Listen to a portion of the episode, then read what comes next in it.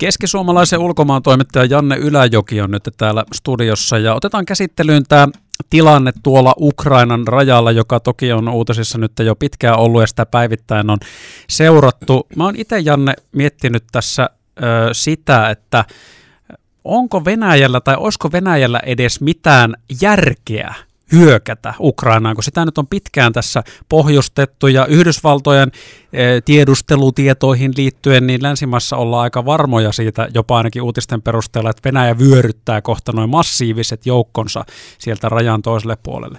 Mutta mitä hyötyä tästä olisi Venäjälle? Niin mitä sä sanot? Ei mitään pysyvää hyötyä ainakaan. Venäjä voi saada tällä uhkailevalla puheella, nyt liittyen myöskin tähän Naton laajenemisen estämiseen, niin se voi saada jonkun diilin, mutta se on ihan väistämättä tämmöinen pakkodiili, joka ei tule kestämään. Ja tavallaan, niin kuin, että Venäjä elää niin kuin, sen, sen niin kuin tavallaan se poliittinen eliitti elää niin kuin jotenkin eri aikakautta siinä omassa ajattelussaan. Se elää sitä, sitä Neuvostoliiton pakkovalta-ajattelua edelleen. Se ei, niin kuin, ole, ei ole, ei ole niin kuin ymmärtänyt, missä, missä me mennään tällä, tällä hetkellä niin kuin esimerkiksi läntisessä maailmassa laajemmin. Että se, se on valitettavaa. Mutta siis sitten vielä, kun miettii sitä, että jos nyt Venäjällä ei ole kauheasti tämmöisessä voitettava, eihän siis tänä päivänä tuommoisen sodan aloittaminen, niin mitä teet jollain pläntillä maata, vaikka sitä olisi paljonkin. Siellä ei mm. ilmeisesti kuitenkaan jotain raaka-aineita ole ihan jäätävää määrää, mutta sitten toisaalta nythän on jo tiedossa se, että jos tulisi tämmöinen sotilaallinen toimenpide, niin pakotteet puolestaan Venäjää kohtaan olisi mm. ihan massiiviset. Nyt siellä on rupla jo syöksykierteessä ja varmaan Venäjän talous Joo. sakkaisi tässä kohtaa entistä pahemmin ja tietenkin tuommoiset mielipidemittaukset, mitä Venäjältä tulee, niin ne on aina arpapeliä, että mitä ne tosiasiassa on, mutta niiden perusteella vaikuttaisi, että ei siellä oikein kansakaan nyt ole silleen, että jihu, let's go ja vallotetaan Ukraina, siis, niin tämä on siis kummallinen tilanne. Se on, se on vaan niin, että, että, että Putinin hallinto on tehnyt aika paljon ikäviä asioita, semmoisia, niin jotka, joita yleisesti pidetään niin kuin, ö, demokratian vastaisina ja, ja, ja, ja niin kuin tavallaan sananvapauden vastaisina. Ja, ja, ja Venäjän kansa tietää tämän ja ymmärtää sen oikein hyvin. Ja nyt jollakin tavalla on sitten, sitten tätä kompensoitava, tätä, tätä ö, mitä on tullut tehtyä, ja sitä haetaan sitä kompensaatiota nyt sitten tällaisella rummutuksella, Neuvostoliiton palauttamisrummutuksella. Ei sanota suoraan, että haluamme Neuvostoliiton, mutta melkein. Eli tavallaan ne, ne halutaan Neuvostoliiton aseet, mahtavat aseet, nehän on jo pitkälti toteutettu ja koko ajan kehitetään lisää ja sitten halutaan ne etupiirit, halutaan varmaan, varmaan Suomellekin sitten kun mennään vähän eteenpäin, niin siellä olisi joku YYA-diili edessä, että pistäkääpäs nimi alle. Ja et, et, niin mm. että tämmöisellä yritetään kompensoida sitä, sitä niin kuin aika tuhoisaa kehitystä, mitä just kuvailit itsekin tuossa myöskin niin kuin talouden puolella aika tuhoisaa kehitystä, mitä on tapahtunut. Puhutaan sadoista miljardeista, mitä on, on menetetty 2000-luvun aikana sen takia, että, että on niin kuin tuhottu niitä talouden perusteita just tämmöisellä niin kuin epäreilulla toiminnalla. Että kyllä se, se on tosi iso kysymys kyllä. Mutta siis, ja tähän kuulostaa kuitenkin ihmisethän tänä päivänä, mistä kansa lähtee barrikaadeille, kuvitellaan vaikka Suomessa, niin voi olla, se voi lähteä pienestä polttoaineen hinnasta. Niin, niin sitten jos Venäjä jotenkin romuttaa oman kansantalouden ja se, että siellä vaikka keskiluokka mm. menettää ostovoimansa ja mm. rupla-arvo häviää ja kaikki, niin Joo. eihän sekään käynyt siellä kotikentällä edes eduksi. Ei, kyllä se on, se on valtavaa niin kuin riskipeliä tämä Putinin hallintoiminta ja se on, se on juuri näin, että vaikka siellä tota, näyttää, näyttää niin ulospäin vakaalta, niin se, se on, niin me nähtiin niin kuin Ukrainassa on nähty useampaan otteeseen se, että, että sitten kun joukot lähtee liikkeelle, ne lähtee, ne lähtee todella voimalla siellä. Slaavilainen mentaliteetti kun lähtee liikkeelle, niin että sit se on, ei, ei, yhtään, ei voi tietää yhtään, mitä tapahtuu Venäjällä. Joku, se voi jatkaa, jatkaa loputtomasti Putinilla tai sitten, tai sitten tapahtuu joku todella yllättävä käänne ja todella nopea käänne. Et siellä on muutamat olikarkit tekee diilejä kenraalien kanssa ja siitä se lähtee homma liikkeelle sitten. Että se on. Mutta sitä on ihan mahdoton sanoa kyllä, miten, miten siinä käy lopulta. Että. Ulkomaan toimittaja Janne Yläjoki on täällä studiossa. Otetaan yksi biisi Halo Helsingiltä tähän väliin ja jatketaan sitten tämän aiheen parissa. Mitä mahtaa tapahtua tuossa Ukrainan rajalla? Tästä jatketaan keskisuomalaisen ulkomaan toimittaja Janne Yläjoen kanssa. Tuossa äsken Janne säkin toit esiin tämän, että ei siitä nyt Venäjälle ihan hirveästi ole mitään hyötyä, jos siellä vyörytys rajan toiselle puolelle alkaisi, mutta päinvastoin siis niin kuin ihan maan sisäisesti voi olla todella paljon haittaa ja vahinkoa. Mikä sitten se oikeastaan suurin kysymys on tässä nyt, mihin kaikki kulminoituu ja kaikki liittyy. Lentääkö lyijykohta ja vyörytäänkö sieltä raja yli? Miten sä näet? Ei. Tässä on vaan Venäjä haluaa diilin, ja se, siinä on vähintään yhtä iso asia on tämä NATO-kysymys, Naton itälaajenemisen estäminen, kuin se, mitä Ukrainassa tapahtuu.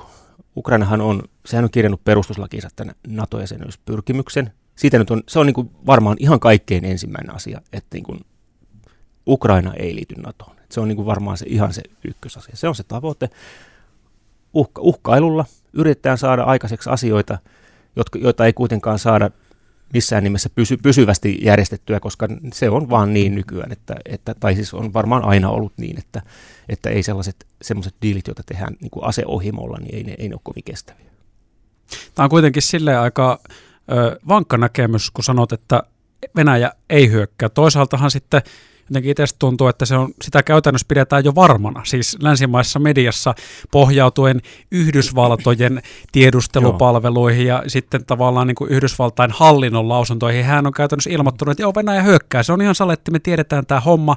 Samaan aikaan venäläiset nostelee käsiä pystyy ministeriä ja Putinin niin kuin kommenteilla, että ei me olla hyökkäämässä. Niin tota, siis mistä tämä ristiriita tai tämä, siis tämä on ihan kummallinen tilanne, että, että tuota noin, niin jenkit on jotenkin jo ikään kuin päättänyt, että kyllä ne venäläiset hyökkää. No, Onko tämä joku mä... Yhdysvaltain provokaatio sitten myöskin osittain? Voi olla osittain, se voi olla osittain mitä vaan. Se voi olla osittain sitäkin, että on, on vuodettu Yhdysvaltain, Yhdysvalloille vääriä tietoja tarkoituksellisesti. On, niin tätä uhkakuvaa on haluttu niin rakentaa, sitä ei tiedetä. Mutta tota noin, niin musta se on niin selvää tässä, että, että se, se perusta, miksi, ei voida, ei, miksi sitä sotaa ei voi tulla, on se, että, että Putinin hallintokin ja Putin itse ymmärtää sen ihan hyvin, että, että jos hän haluaa sen Ukrainan, niin eihän, eihän voi sitä sodalla oikeasti saada. Eli, eli siellä kansalaismielipide Venäjällä on niin voimakkaasti kokee tavallaan Ukrainan oman, omana kansanaan, oma, tavallaan venäläisyyden tämmöisenä laajentumana, tai itse asiassa Venäjän tämmöisenä syntykotina. Sehän on niin kuin historiallisesti. Sitä ei niin kuin me, meidän on vaikea hahmottaa, mutta venälä, venälä, venäläiset on, tota noin, niin ne on just samalla tavalla kuin monissa muissa paikoissa Itä-Euroopassa, niin ju, juuri nämä historialliset taustat ja juuret ja valtioiden syntyhistoriat, ne painaa aika paljon vaakakupissa. Ja, ja, ja tota, niin kuin Balkanilla sanottiin, että siellä jotain, jotain sotatapahtumaa perusteltiin jollain 1200-luvun vääryydellä. Ne. Se on vähän sama Venäjällä, että, että niin kuin tavallaan se on juuri tämä, tämä, että kun se on Kiovassa syntynyt se Venäjä, ne kokee sen omana maanaan. Ja eihän nyt oman, oman, oman tota noin, niin maan ytimeen lähdetä tekemään massiivisia hyökkäyksiä, mutta painostuspuhe jatkuu ja, ja tavoitteena on vaan saada se, se haltuun semmoisella kovalla painostuspuheella, mutta ei se tule onnistumaan. No mikä tässä on se Yhdysvaltain rooli sitten ja miksi, miksi jenkit on tavallaan tässä, no sä mainitsit tuon Naton siinä, onko Yhdysvalloilla itsellään sitten mahdollisesti jotain öö, päämääriä tässä, että minkä takia he sitten tätä nostaa esiin niin kiivaasti, että kyllä, kohta hyökkäys alkaa ja näin se menee. No tähän lähti liikkeelle tämä puhe, että Venäjä hyökkää, sehän lähti liikkeelle jo, jo tuossa tota, viime keväänä. Sehän oli silloin, silloin ennen kesää, oli näitä, puhuttiin tästä joukkojen keskittämisestä silloin joskus toukokuussa sitten se hiljeni vähän se keskustelu, sitten se lähti uudestaan joskus tuossa lokamarraskuussa tämä, tämä puhe, että kohta Venäjä hyökkää Ukrainaan, niin tuli niin kuin toistuvasti sitä tietoa. E, vaikea sanoa, mitä siinä on. Siinä voi olla juuri ihan mitä vaan, just vaikka, että Yhdysvaltoja on johdateltu jostain syystä, joku on johtanut harhaan tai näin. Mutta kyllä mä niin itse näkisin, että se kytkeytyy myöskin tähän Nord Stream 2 kaasuputkikeskusteluun.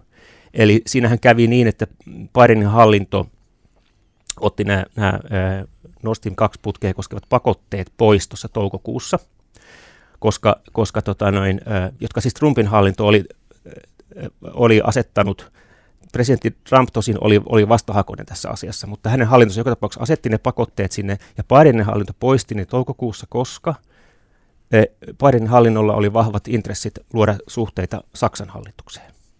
Ja, ja t- sitten tämä muuttui tämä asetelma hieman syksyllä, kun, kun Saksassa vaihtui, vaihtui ö, hallituspohja ja sieltä tuli, tuli nämä vihreät mukaan hallitukseen ja ne suhtautuu kriittisemmin tähän, tähän putkeen, niin tällä, tällä hetkellä tavallaan se, sitä, se putkesta on, onkin nyt sitten se kanta, että tällä hetkellä Biden itse sanoo ihan suoraan, että, että tämä, tämä putkihan katkaistaan ja tämä, ei, ei ehkä ihan sanalla katkaistaan, mutta että, että tullaan niin kuin pysäyttämään tämä hanke. Se on muuttunut taas se tilanne, mm. mutta niin kuin tästä, tämän ympärillä, tämän, tämän, tämä, on, tämä on niin iso hanke, tämä, tämä Nord Stream 2, että se on niin kuin tavallaan se on niin kuin tässä semmoinen sivujuonne, aika merkittävä sivujuonne koko tässä kertomuksessa. Ja ilman sitä niin kuin tätä kertomusta ei oikeastaan niin kuin voi kertoa.